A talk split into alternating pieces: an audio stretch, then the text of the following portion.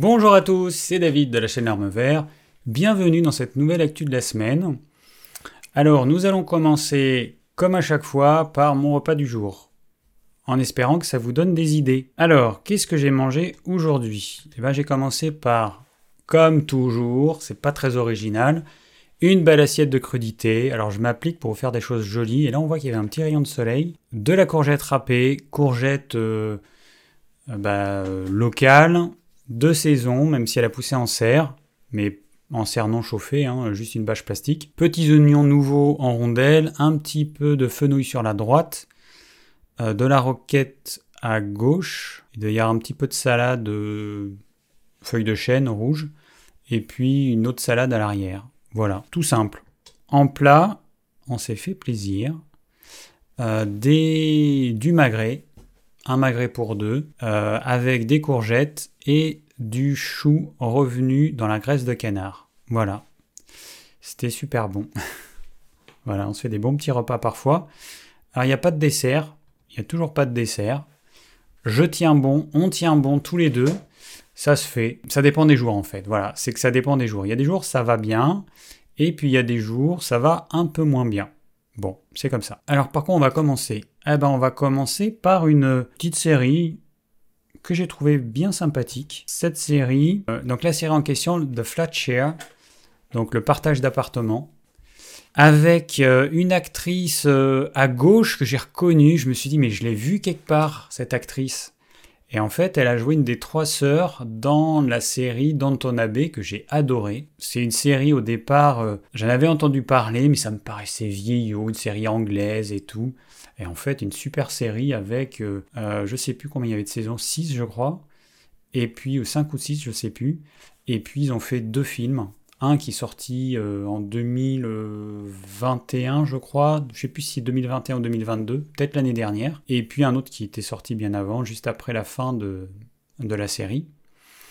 Et, et, donc voilà, donc c'est une histoire assez sympa avec euh, ce euh, beau monsieur qui euh, travaille de nuit et pour gagner de l'argent, eh ben, il va sous-louer son appartement à quelqu'un et donc il, chacun occupe l'appartement dans des créneaux horaires différents.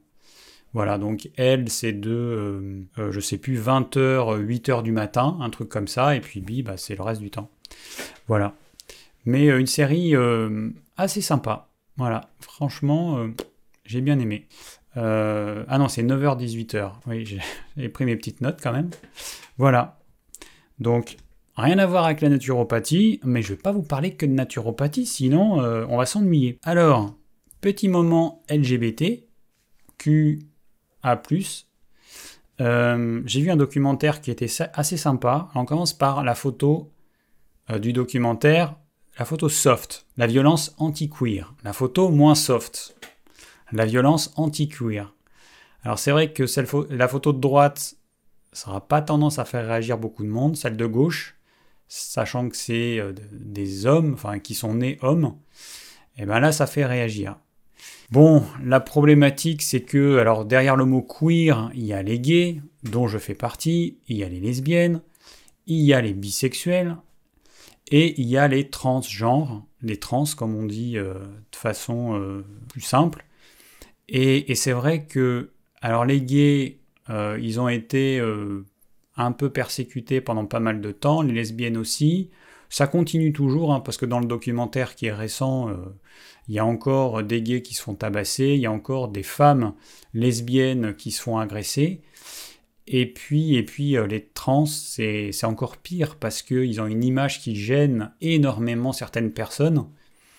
Bon, voilà, donc tout ça pour dire que euh, c'est pas fini, c'est loin d'être fini. Dès qu'il y a des personnes qui sont différentes de soi, on a tendance à, euh, eh ben on a tendance à les juger et il faut faire attention parce que ce dont on ne se rend pas compte, c'est que tout le monde juge et que euh, et qu'on peut euh, bah, juger. Voilà, alors moi je vais pas juger les gays, je vais pas juger les trans, je vais pas juger les lesbiennes, mais je vais peut-être juger des personnes en surpoids ou des personnes de telle ethnie, euh, j'en sais rien. Hein. Attention, voilà. Euh, la meilleure des choses pour qu'on puisse vivre en harmonie sur cette planète, c'est qu'on prenne conscience de ça, qu'on prenne conscience une fois pour toutes que tout le monde n'est pas l'image de nous, et heureusement, parce que qu'est-ce qu'on se ferait chier, et il faut accepter toute cette diversité. Voilà. Et euh, moi, je trouve ça rigolo.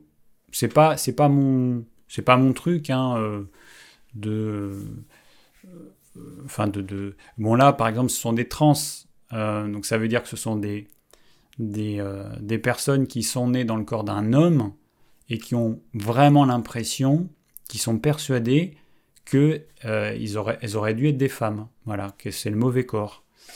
Mais après, il y a des travestis, après, après il y a plein de choses. Mais il faut accepter un petit peu tout ça. Euh, voilà. Un petit peu d'ouverture, ça fait pas de mal. Et c'est pour ça que j'en parle. Ensuite, qu'est-ce que je vais. Ah bah tiens, je vais vous parler de, alors de nos produits. Donc je gère avec mon compagnon un site de vente de compléments alimentaires qui s'appelle Digiform.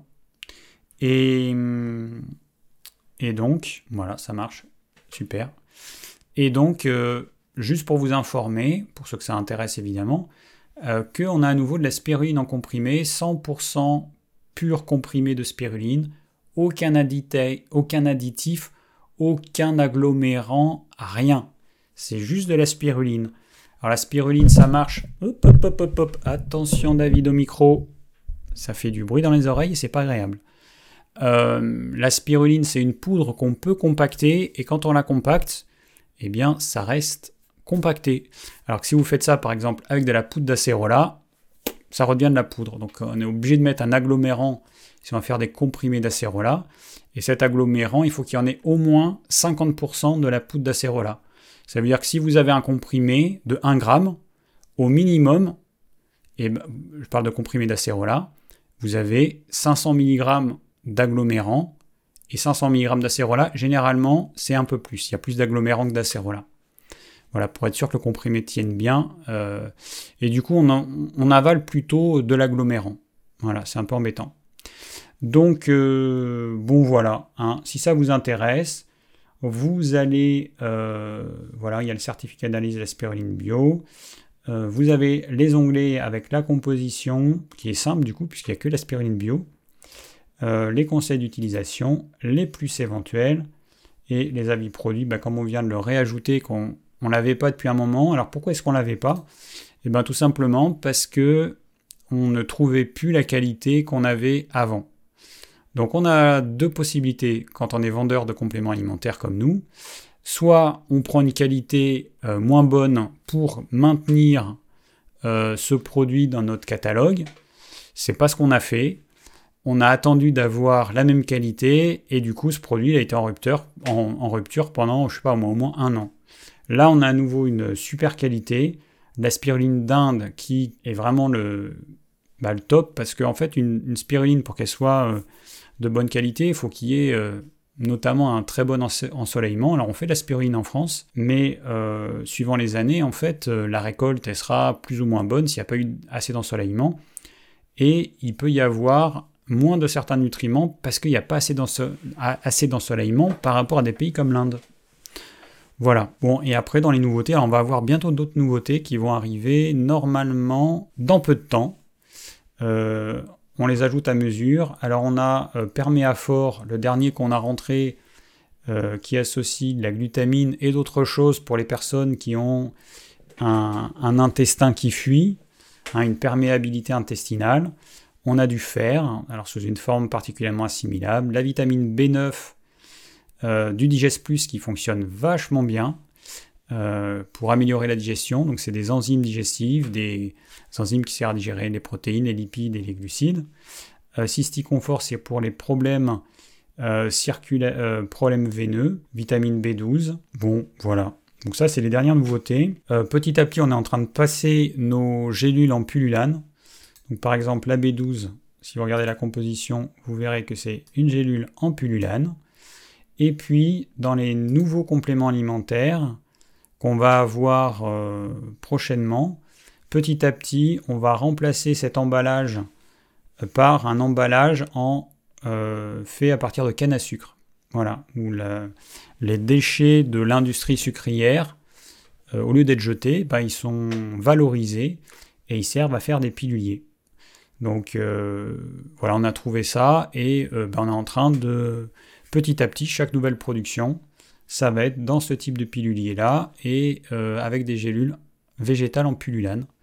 Attention, gélules végétales en HPMC ou hydroxypropylméthylcellulose, fuyez c'est une daube absolue, euh, ça contient des solvants puisque c'est fait à partir de fibres de bois et qu'aujourd'hui on ne sait pas fabriquer ces jus végétales sans utiliser ces solvants et on ne sait pas enlever à 100% ces solvants.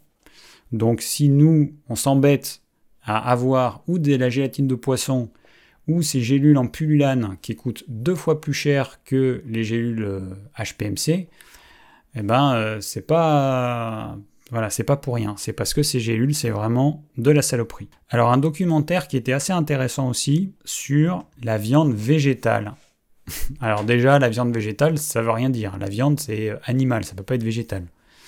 Bon, bref, il n'empêche que c'est un documentaire euh, assez intéressant. D'ailleurs, j'ai lu dans le magazine euh, Dr Good, là, il y a des choses intéressantes dans ce magazine, euh, mais il nous balance toujours les mêmes conneries au sujet des protéines végétales. En fait, ça parle des graines germées d'alfalfa. Et dans le texte qu'il y a en dessous, il y a marqué l'alfalfa contient 21% de protéines. Oui, mais ce qu'on mange, ce n'est pas l'alfalfa, la graine sèche. On la mange germée.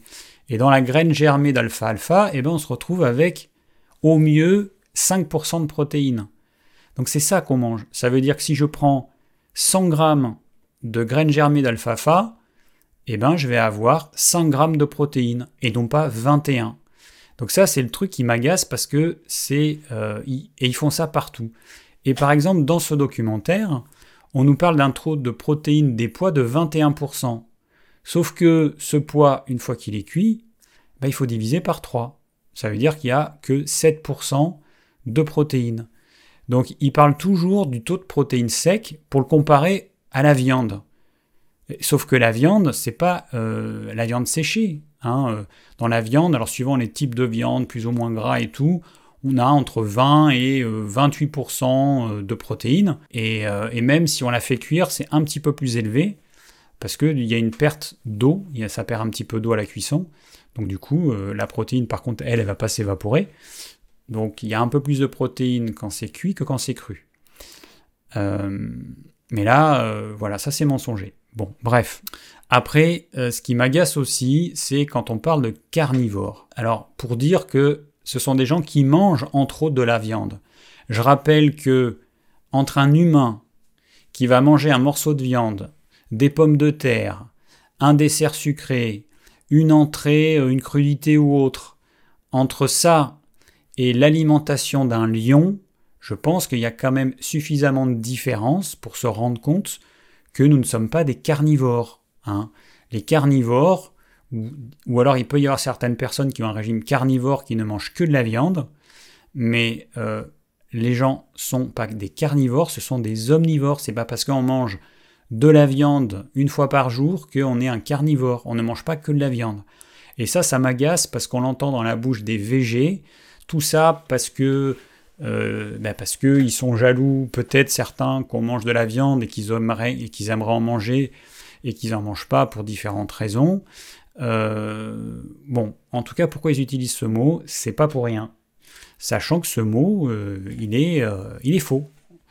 Voilà, on n'est pas carnivore parce que dans notre régime alimentaire, on a entre autres de la viande. Nous sommes des omnivores. Arrêtons de parler de carnivores comme ça tout bout de champ c'est agaçant et puis c'est faux, tout simplement. Alors, oui, donc ensuite, donc on va dans ce documentaire. Alors ma petite remarque, c'est que tout le monde peut élever des animaux. On peut élever des poules, on peut récolter les œufs, on peut tuer les poules et les poulets pour les consommer, on peut élever euh, des animaux plus gros. Par contre, pour ce qui est de ces substituts euh, à la viande, euh, là, il faut être un industriel il faut avoir des machines perfectionnées, il faut transformer, retransformer et transformer la matière première qui est du pois, qui peut être du soja ou qui peut être je sais pas quoi d'autre. Donc ça, par contre, on sait pas faire et on ne peut pas faire. Nous, on ne peut pas faire. Moi, je peux élever des poules, donc j'ai des poules, mais par contre, je ne peux pas fabriquer cette merde industrielle, c'est pas possible. Ça demande trop de, chimie, trop de, choses qu'on ne peut pas faire.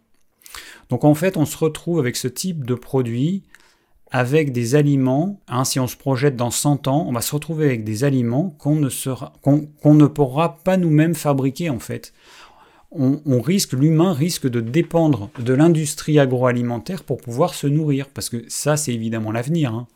Ça, c'est l'avenir. Alors, c'est pas mon avenir à moi, mais ça va être l'avenir de beaucoup de gens. De manger euh, ces choses, c'est l'avenir, malheureusement. C'est comme ça. Alors, dans l'usine, on nous dit que la farine de pois, elle est riche en protéines et qu'elle est simplement euh, chauffée à 100 degrés, et qu'au final, on obtient des espèces de petits flocons. Euh, et donc ça, c'est mis sous forme de granulés.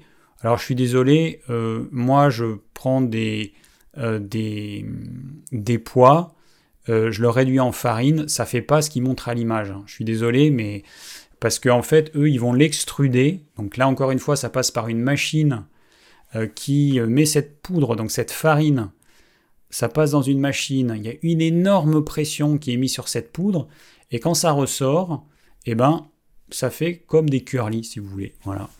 Donc ça, non, c'est pas juste on fait chauffer, euh, non, ça c'est faux. Euh, et donc après, ils vont utiliser ça pour faire euh, voilà, des, des galettes ou des produits qui ressemblent à, aux produits animaux. Et donc ce qui est gênant en fait, c'est qu'il va minimiser le côté ultra transformé de ce type d'aliment. Euh, parce que la matière première elle est tellement transformée qu'elle n'a plus rien à voir avec des poids, hein. ça n'a strictement rien à voir. Et d'ailleurs, je défie quelqu'un de manger ça et de dire euh, Ah, tiens, ça, ça vient du poids. Voilà. Bon. Alors ensuite, ben, on voit les ingrédients qui sont utilisés pour faire euh, le steak végétal. Et ce qui est étonnant, c'est qu'ils rajoutent du beurre clarifié. Donc il y a un produit laitier. Et ils rajoutent également du blanc d'œuf. Encore une fois, c'est pas un produit végétal. Donc je trouve ça quand même un peu bizarre de parler de viande végétale, de steak végétal, alors qu'ils rajoutent un produit laitier et des œufs. Donc euh, bon, c'est moi je serais un végé, euh, ça me gênerait quand même, parce que végétal, ça veut dire ce que c'est. Mais en même temps, la viande, par définition, c'est forcément animal. La viande végétale, ça n'existe pas. Et du coup, là, ils vont parler de viande végétale, on s'attend à ce que ce soit 100% végétal et ça ne l'est pas. Bon, c'est ainsi, voilà, les, euh, les jolis mensonges de l'industrie agroalimentaire. Voilà, donc c'est du foutage de gueule, tout ça. Euh, ah oui, alors à un moment donné, on a un jeune de la biotech euh, qui fait le premier blanc de poulet végétal et qui nous dit que ça va empêcher la mort de millions de pauvres de poules qui sont des petits êtres sensibles. Bon, ça, c'est faut arrêter avec ces conneries quand même.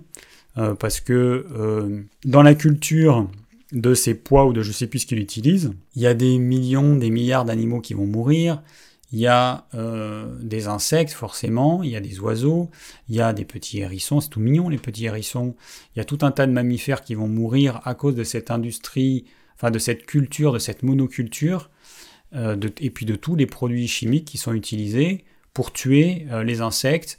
Euh, et puis, et eh ben, forcément, les animaux qui se de ces insectes, ils vont mourir de faim. Bon, ça entraîne la mort de beaucoup d'animaux. Donc, faut arrêter d'être aussi manichéen en disant que parce que c'est végétal, euh, il n'y a pas de voilà, il a pas d'animaux qui meurent. C'est n'importe quoi. Ça, c'est ça, ça m'agace en fait parce que c'est mensonger. Euh, voilà, tout simplement. Il faut juste avoir conscience qu'on est sur une planète de prédation avec des animaux qui se mangent entre eux. Les gros, ils mangent les plus petits, et puis les plus petits, ils mangent encore les plus petits qu'eux, et puis etc. C'est comme ça. On, est sur une planète qui fonctionne comme ça. Nous, en tant qu'êtres humains, euh, pendant euh, au moins 2 millions d'années, eh ben, on s'est nourri de produits animaux, et heureusement, parce que je ne sais pas comment on aurait fait pour survivre, euh, parce que bah, déjà, il y a eu des ères glaciaires qui n'ont pas duré une année, hein, qui ont duré je ne sais pas combien de temps. Donc on a eu des ères glaciaires et heureusement qu'on a eu les produits animaux pour survivre. Et puis, euh, et puis de toute façon, euh, euh, les, fruits, enfin les fruits de l'époque, les, racines, les feuilles, il n'y en avait pas toute l'année, suivant l'endroit où on se trouvait sur le globe. Voilà, donc la solution qu'on nous propose, eh c'est de passer à la chimie. Voilà, on est de plus en plus déconnecté de la nature et on va l'être encore plus avec ces, ces simili de viande, de, viande. En fait, on nous propose des produits industriels qui sont tellement transformés qu'au final, on est incapable de dire ce qu'il y a dedans. Voilà, donc il faudrait arrêter de parler de viande végétale, une fois pour toutes, ça n'existe pas. On nous dit que 80% des produits simili-carnés sont ultra transformés. Bon, euh, pas top hein, quand même. Alors on trouve un additif, le E461, euh, dans ce type de produit qui est de la méthylcellulose et qui ressemble d'ailleurs à la, à gélule végétale dont j'ai parlé tout à l'heure, qui est une vraie saloperie, et donc qui est fait quand même à partir de bois. Donc c'est quand même pas normal de retrouver dans notre alimentation un additif qui est fait à partir de bois. Euh, jusqu'à preuve du contraire, l'humain, il n'est pas capable de manger du bois. Mais bon, ça fait partie des additifs euh, chimiques qui rajoutent. Quand c'est euh, sous forme de gélules végétales, ça reste des quantités relativement faibles, même s'il y a des études qui ont montré que ça avait posé des problèmes de peau, des problèmes rénaux à certaines personnes. Par contre, quand euh, cet additif est mis dans des aliments, donc qui vont être ingérés en quantité euh, beaucoup plus importante, là par contre, il y a un vrai risque. On voit également souvent dans la liste des ingrédients, on voit euh, des choses, et donc des choses qui doivent nous interpeller. Par exemple, quand on voit marqué protéines isolées, eh bien, euh, ça correspond à un marqueur d'ultra-transformation. Alors que s'il y a juste marqué farine, eh ben, ça reste quelque chose de peu transformé. Et donc, a priori, c'est un ingrédient qui posera, moins de problèmes. Bon, à la fin du documentaire, on nous dit qu'il faudra sûrement euh, passer par là, ce type de produit, pour arriver à nourrir 10 milliards d'humains. Euh, moi, la question que je pose, c'est pourquoi accepter qu'on nourrisse 10 milliards d'humains? Les scientifiques trouvent qu'on est déjà trop nombreux et que l'alimentation, c'est une partie du problème, parce qu'un humain ne fait pas que manger, il consomme euh, euh, des biens, il consomme de l'énergie, il consomme plein de ressources qui épuisent la Terre. Donc on sait qu'aujourd'hui, on est trop nombreux déjà et, qu'on vit à crédit par rapport aux ressources qu'est capable de nous fournir la Terre. Donc euh, accepter de qu'il y ait 10 milliards, euh, bah non, moi j'ai pas envie qu'il y ait plus de gens. J'ai pas envie qu'il y ait plus de gens qui euh, vont faire en sorte, alors pas moi, mais si j'avais des enfants, ou mes enfants, ou mes petits-enfants, qu'ils aient une vie miséreuse, enfin misérable, qu'ils aient une vie misérable dans je sais pas combien de décennies, parce que eh ben, ils vont devoir se restreindre dans plein de domaines, ils vont devoir euh, avoir une alimentation qui ne sera pas du tout physiologique. Bah non. Pourquoi accepter ça? Il serait peut-être temps que euh, on, prenne le taureau par les cornes et puis qu'on accepte qu'il faut euh, dire aux gens d'arrêter de faire autant d'enfants. Que les pays émergents comme l'Inde, 1,4 milliard de personnes, non mais c'est, ça va plus être possible. Aujourd'hui, quand on nous dit il faut passer par cette alimentation ultra transformée pour nourrir 10 milliards euh, de personnes, non, c'est n'importe quoi, c'est du foutage de gueule, encore une fois, non, mais je suis pas d'accord. il faut limiter la population. Alors je vais vous montrer, alors après il y a un autre problème, un gros problème avec euh, ce type de, de produit, c'est que c'est cher en fait. Là, un steak végétal blé soja Carrefour, 17 euros le kilo, c'est hyper cher. Alors, je vais vous montrer la composition. Voilà la composition de ce truc-là. Alors, ingrédient numéro 1, c'est l'eau, oignon, protéines de blé texturé. Donc ça, quand vous avez le mot texturé, ça, c'est un truc d'ultra transformation. Et d'ailleurs, en, magasin bio, je me rappelle, on en trouve encore, et quand j'étais euh, mais même quand j'étais ado, euh, je me rappelle, ma belle-mère, elle nous en faisait, hein, ça existait déjà.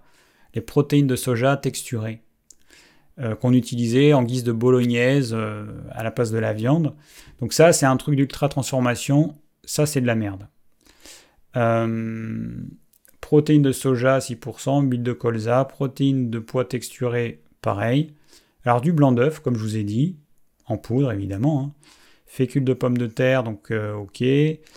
Euh, farine de blé, arôme naturel de je sais pas quoi, jus de betterave concentré en poudre, donc ça c'est pour la couleur, du vinaigre d'alcool je ne sais pas pourquoi, mais ils rajoutent ça. Des fibres de blé. Alors ça, c'est pareil, c'est ça, c'est ce qu'on appelle le cracking. Ça veut dire, je prends un grain de blé et je vais le craquer en plein de choses différentes. Alors, on va avoir du gluten, on va avoir des fibres, on va avoir des protéines de blé de je sais pas quoi. Plein d'ingrédients qui vont être utilisés uniquement par l'industrie agroalimentaire.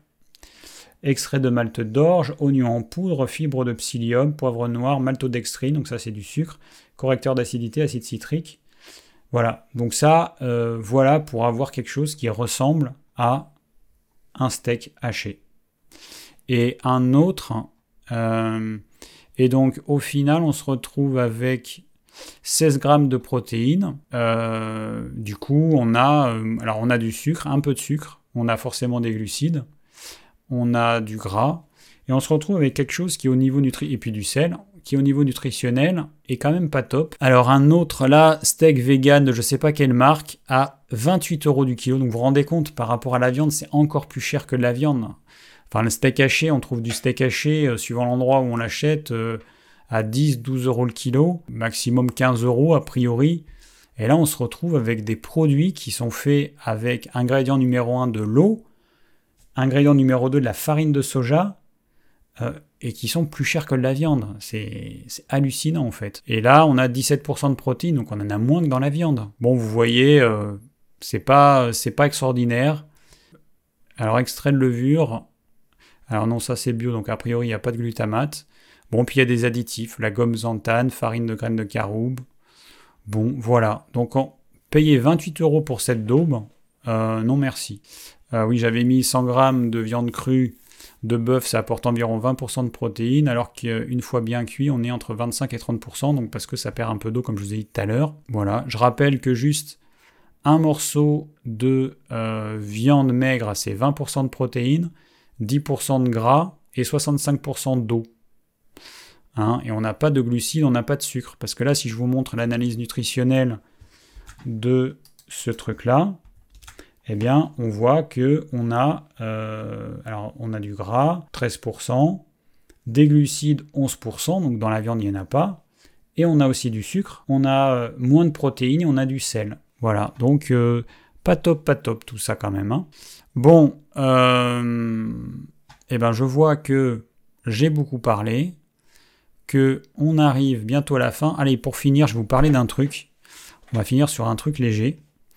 J'ai été malade il y, a, il y a une ou deux semaines. Et donc j'ai bon, chopé euh, grâce à un ami, merci Julien. Alors la première nuit, j'avais juste la gorge qui picotait. Donc j'ai dormi avec François. Mais le lendemain, on a fait chambre à part, comme on le fait habituellement quand on est malade. Jusque-là, il n'y a rien d'extraordinaire. Sauf que samedi soir, euh, enfin, donc un samedi soir d'avant, euh, on avait une soirée qui était prévue. Moi, comme j'étais malade, bah, j'y suis pas allé, mais François, lui, il y est allé. Et le soir, alors que euh, il s'apprêtait à revenir à la maison, il y a un des amis qui lui dit euh, Mais tu vas pas réveiller David? Il a répondu Bah non, ça risque pas, vu que quand on est malade, on dort pas. on a une maison qui est suffisamment grande, on a, on a deux chambres, donc on ne dort pas dans la même chambre.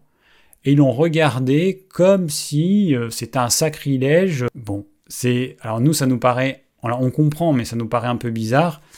Eux, ça leur paraît bizarre, et peut-être à vous, ça vous paraît bizarre ce qu'on fait, mais euh, nous, ça nous paraît normal. Quand l'un est malade, de pas dormir ensemble, ça évite peut-être de baigner dans le virus de l'autre. Ensuite, moi, quand je suis malade, j'ai peur de réveiller l'autre, et je dors encore plus mal si euh, l'autre est à côté de moi. Je ne sais pas si vous, ça vous fait la même chose. Et puis, euh, puis l'autre, eh ben, on, va, on va lui flinguer sa nuit en fait. Donc je, n'arrive pas à comprendre pourquoi est-ce que on s'infligerait ça quand on a la possibilité, parce que nos amis, nous, on vit à la campagne, donc ils ont aussi des maisons, ils pourraient très bien dormir dans des chambres à part. Ah bah non, ils préfèrent euh, mal dormir tous les deux plutôt qu'il y en ait un qui dort mal, éventuellement celui qui est malade. à la limite, c'est normal. Hein, euh, et puis que l'autre, ben, au moins, il puisse bien dormir. Enfin bon, bref. Euh, je pense pas que ça va aider notre conjoint à ce qu'on soit tous les deux dans le même lit, tous les deux à mal dormir, pour que le matin, on soit tous les deux de mauvaise humeur parce qu'on a mal dormi. je pense pas que ce soit vraiment utile. Bon, voilà, donc nous, avec François, on est tous les deux des versos, donc on n'aime pas trop euh, les conventions, donc euh, voilà, peut-être que c'est en partie pour ça euh, qu'on a tous les deux décidé de faire ça tout naturellement. Mais je me rends compte que on est des ovnis. Voilà, dans le monde des couples, on est des ovnis et, ça paraît, bizarre à, à beaucoup de gens, à la majorité des gens. Mais c'est comme ça. Bon, et eh ben voilà, j'ai assez parlé pour aujourd'hui. Euh, c'est fini pour cette actu de la semaine. Une prochaine actu très rapidement. Et je vous dis à très bientôt.